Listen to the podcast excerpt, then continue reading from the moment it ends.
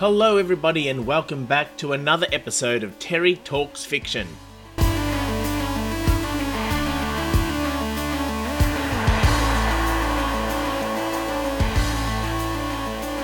Today, we have a completely spoiler filled review of Marvel's Eternals. This is actually the second crack I'm having at recording a review of that since I sat down and um, put out my thoughts to the recording software as soon as I got back from the cinema last Friday. But unfortunately, that kind of just turned into a bit of a screed because I was left relatively wanting, uh, a bit disappointed by this movie. And on the re listen in the editing process, I realised that it was being less constructive and more complaining. So now, having had a bit of time to get my thoughts in order about exactly where I thought the plot stood up and where it fell down, I'm going to sit down and have a proper sort of dissection of the areas that, uh, that disappointed me, and of course the areas I did think it did well. If you're after a non spoilers review, which goes over these the general things without drilling into specific plot points, I do have a written version of a review on the Terry Talks Fiction website. You can check it up there. It doesn't spoil the movie. So if you're looking for more of a, a general overview, uh, that's the place to go, terrytalksfiction.com. I also speak a lot more in that location about how I felt regarding the characters in general, uh, as a team, as individuals, and I'll be leaving most of that out of this discussion here so we can focus on the big issues of how the narrative fit together and the plot that was laced throughout it. But for now, let's just leap straight into it. Marvel Eternals really diverts from the Marvel formula. It's something that I guess the movie is sort of standing up and owning, which is a good thing in a way because I'm all there for the Marvel movies trying to do something different. Things like taking the superhero genre and fiddling with it and putting it into whatever other genre you want. We've seen them do that really well with The Winter Soldier being a spy thriller, Ant Man being a heist movie. Even Guardians of the Galaxy 1 and 2 are doing something different to the rest of the Marvel cinematic universe in a way, the how they deal with their characters and plot lines. So we know that the Marvel movies and the superhero genre has a lot of potential to be spread over a lot of different things. But even in all those cases, those movies were still working towards what people know as the Marvel formula. The sort of the same sort of act structure, the same approach to character development, and the same relative lightheartedness because there's always color, there's always a joke or two, there's always multiple things going on uh, in the movie that sort of any viewer can sort of latch onto. That's all well and good if you like the Marvel formula. I happen to really like it. Obviously, enough people like it to keep making these movies blockbuster successes, but not everybody does. And I'm all there for Marvel trying to branch out for something new. Unfortunately, the reality of the situation is that the Marvel formula exists and has been used for so many of these movies because it really, really works. It does a really good job of investing the audience in the character or the characters in the movie as actual individuals. It does a great job at developing a character arc during the course of a single movie and uses the same process to develop that arc over multiple movies. It's not an approach that's shared by other superhero movies out there, like DC is the obvious example. And a lot of the problems that I have with the DC movies are also the problems that I have with the Eternals movie as well. Particularly in terms of how the audience is introduced to these characters and expected to connect with them, how it seems just to be shortcutting everything towards a giant, big, bombastic, splashy spectacle, and how it doesn't take its opportunities to really drill into the parts of the movie that would invest the audience in the characters. I think that the ways that it does this uh, individually really, really well. The characters in this movie are all fascinating. There, there's not a single person in the central cast that I was bored with, that I didn't want to spend time with on screen. or who I felt didn't really belong in the mix. They all worked really well as individuals. Sersi is fantastic. I love the actress, and it was really great to see her take this role of trying to step into a position of leadership that she never expected to have. That was really good. I felt that she was a good character to have done that as well. It made for an interesting point of growth for her in the movie. Unfortunately, that was then partnered with the idea that Sersi is so in love with humanity that she would be willing to abandon the plan that they'd been working for 5,000 years towards once she finds out what the plan actually is in favor of humanity. That's a really great point. It's really hammered home nicely by those flashbacks where we see her really getting into helping people in Babylon build, you know, a commu- build communities. It's really hammered home with the fact that she now has a human love interest that she is getting quite serious with. That is then completely undercut by taking that human out of the entire movie. He's only in at the start, he comes back for one scene at the end. The rest of the time, Sersi is spending her time with Ikaris, which we are to understand she's done the majority of the last 4,700 years doing already. And whilst we do have a single human character following around the central cast, I couldn't help but think how much more powerful it would have been if the human character caught up in this Eternals mess wasn't a videographer being used for comedy, but was the boyfriend of Sersi who is being the literal stand in for her love of humanity just in this mix.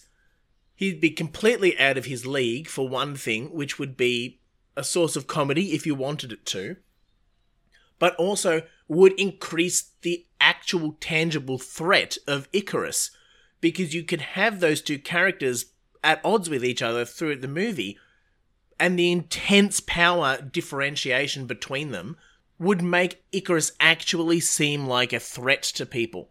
Because when we honestly face it, we get told time and time again that Ikaris is the strongest one out of all of them, and yet we never actually see him win any of the fights against them. He never manages to kill another Eternal, he drops one off for Deviants to kill, but everybody else he laser blasts, gets up and walks it off. And so they never really felt like an honest threat, that they were honestly threatened by this guy. Having a human character in there to just really drill home the choice that they're making between humanity and the Celestials' plan would have really just made Sersi's character that much more impactful in the entire movie because it did feel like the movie couldn't decide if it wanted the main character to be Sersi and the idea of her stepping into this leadership role and her love for humanity, or whether it wanted the movie to be about Ikaris as the threat in the shadows that is masterminding everything towards this goal, nefarious goal,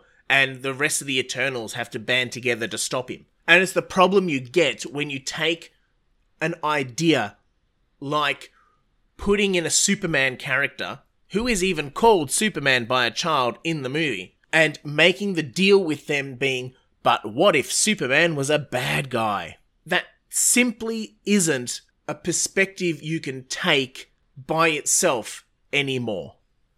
Since the Brandon Routh Superman, Superman Returns, in what, 2006, we have not had since then a simple treatment of Superman as Superman. The treatment has always been, for the last 15 years, what if Superman went bad? And that's been explored not only through Superman's actual appearances in film, but also through video games, through cartoons, through unrelated story media like The Suicide Squad. Now we have to kill Superman because Superman's gone bad every time you see Superman, or a Superman character, or an Omni Man, or a Homelander, it's always the same treatment now. It's almost like people don't know what to do with that kind of character, so just default to, oh, let's invert it. But when you've inverted it every time for 15 years, that's no longer an inversion. And just presenting that by itself is no longer interesting in my review of Invincible, I pointed out the same prospect. Omni Man being evil by itself is not interesting anymore.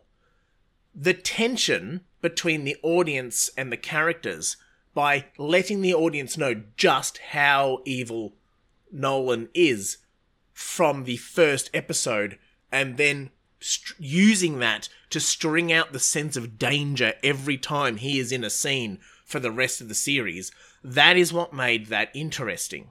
If there was no indication that Omni Man was evil until the turn in the second last episode of the series, that would not be interesting. And Eternal suffers from not doing something similar. It is bleedingly obvious to any viewer who has watched any Superman character in a movie or TV or comics or games or what have you for the last 15 years that the moment Ikaris steps out of the rubble in London, just happening to be around where this deviant suddenly showed up, you immediately know that he is the bad guy because that's the only way the character has been treated for so long. So for the movie to play, then go ahead and play it completely straight and expect you to be shocked by it or expect you to find it interesting is a real miss. It's a huge missed opportunity. If it had been made clear that he was working against the Eternals from the start, if it had been made clear that he was da- an actually dangerous figure who was actually able to kill off their friends, it would have been a very different movie. It would have been a much better sense of tension and it would have ramped better towards the conclusion. And I think that's the good point to pivot to the major problem I had with the movie. This movie has a blockbuster sense of scale, and I don't mean that in a good way. One of the things I've always marked as the difference between Marvel and DC is the way that they ramp to scale the way that they take a hero and ramp the threat to suit where the hero is currently at in their character journey. But that character journey is twofold. It's how the character is internally journeying through the story and how the character is relating to the audience through that story as well. It's why we start with an Iron Man whose villain is a surrogate uncle looking for Tony's inheritance not starting to Iron Man with the Battle of New York, where all of a sudden he has to fly a nuke through a portal. That sort of rapid character change from the start of the Avengers movie to the point where he does make the sacrifice play, he does lay down on the wire so the other guy can crawl over, would have been breakneck whiplash quick if we hadn't already had the context of the movies that came before it and watching the development of the character to that point. So he can still start off as the arrogant know it all, but you already know that that's one side of a multi layered character. Another what, seven movies later, seven movie appearances later, when he is standing there but, or kneeling there before Thanos with the Infinity Gauntlet about to click, the threat has scaled in pace with the character.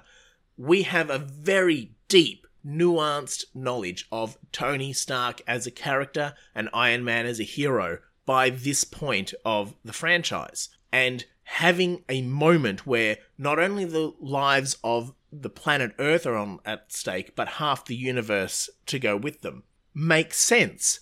And it seems like a logical progression from the we're having a fight in the sky that I win because I can fly higher without icing up my suit to a massive battle between an army of heroes, Wakandans and sorcerers, versus an army of aliens and Thanos.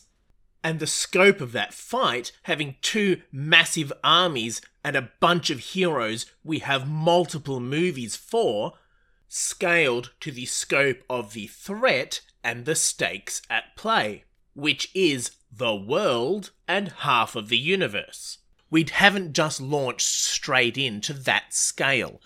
Marvel's Eternals gives us two and a half hours to collect a team of characters that we've never met before, and we have no idea who they are. And although it does, as I said, a really excellent job of individually exploring these characters and their flaws and their strengths and they're the interesting parts about them. It's simply not enough time for us to fully engage with those characters to the point where the scale of the threat is a world ending scenario straight out the gate.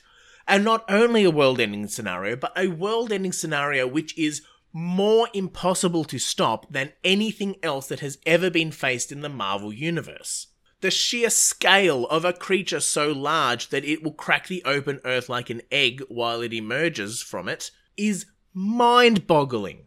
That is not a threat that can be defeated by Captain America's shield, no matter how hard he piffs it. But to expect the audience who has grown used to seeing the gradual and the appropriate gradient of threat to character to suddenly accept that this handful of characters standing alone on a beach in the middle of nowhere with nobody else around, not even a bird, are going to step up to this threat and stop this enormous world cracking entity with no help but themselves and nothing but a desperate plan they don't even think could work and which wouldn't work unless they had rewritten the rules that they'd established at the start for Sersi's character without giving us a proper explanation as to why she can suddenly transmute sentient beings when she hasn't been able to for the past 5,000 years. It smacks of lazy writing. It completely inflates the scope of the threat without also making sure the audience can engage with that threat the whole way through. It's a click and drag approach. It's trying, if you've got a Word document and an object, a picture in the middle of that document, if you just click and drag the corner to make that bigger, make the threat bigger, bigger scale, bigger scope, now it can destroy the world, you're going to shove all the rest of the document out of whack because all of the text lines are going to go freaking everywhere. And it's like they've done that here with the narrative. They've inflated the sense of threat, and it has by doing that has completely disordered the rest of the narrative and the way that the characters and the plot all work in concert to build towards the final moment. The build is janky. The plot can't decide whether it wants to be about the family dynamic and the threat of Ikaris and Sersi trying to step up and make the decisions. It can't decide whether it wants to be instead about a family having to come together after they've fallen apart because they've suddenly got this external force bringing them together that's drawing them in to make this fight that only they can do against the Celestial.